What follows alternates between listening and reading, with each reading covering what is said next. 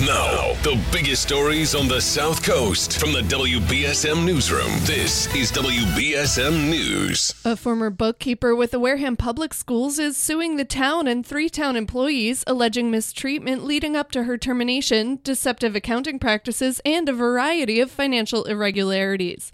On October 5th, ex employee Marie Ciccatelli filed the suit in Plymouth County Superior Court against the town, Wareham School Superintendent Dr. Kimberly Shaver Hood, and two other staff members.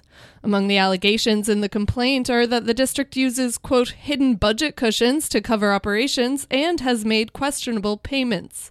Specifically, Ciccatelli alleges that the district made, quote, large payments for solar panels and a $38,000 electric car kit, neither of which she found.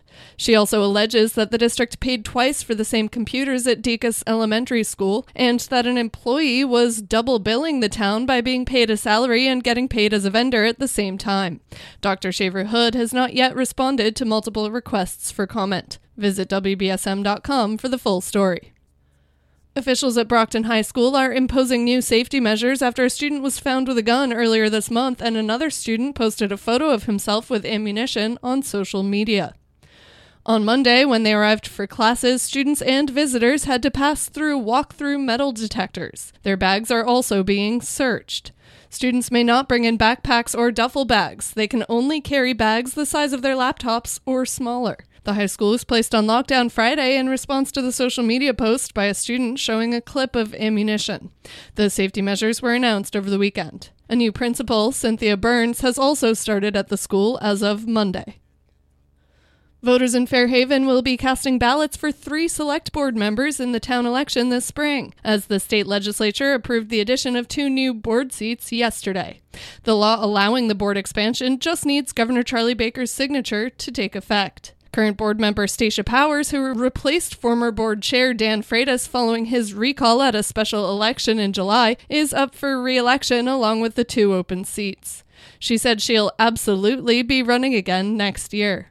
The bill, approved by both the Massachusetts Senate and the House on Monday, states that the candidate who earns the most votes this spring will serve a three year term. The person with the second highest number of votes will serve a two year term, and the third place candidate will serve a one year term. After that, the terms will be three years for each seat.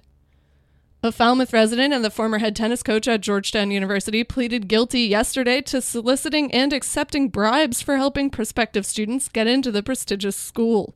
54 year old Gordon Ernst of Falmouth and Chevy Chase, Maryland, also admitted to failing to report the bribery income on his federal taxes.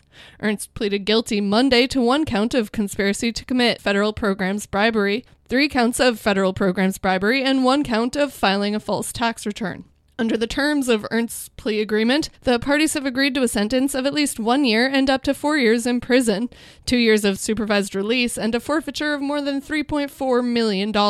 Sentencing is set for March 2nd.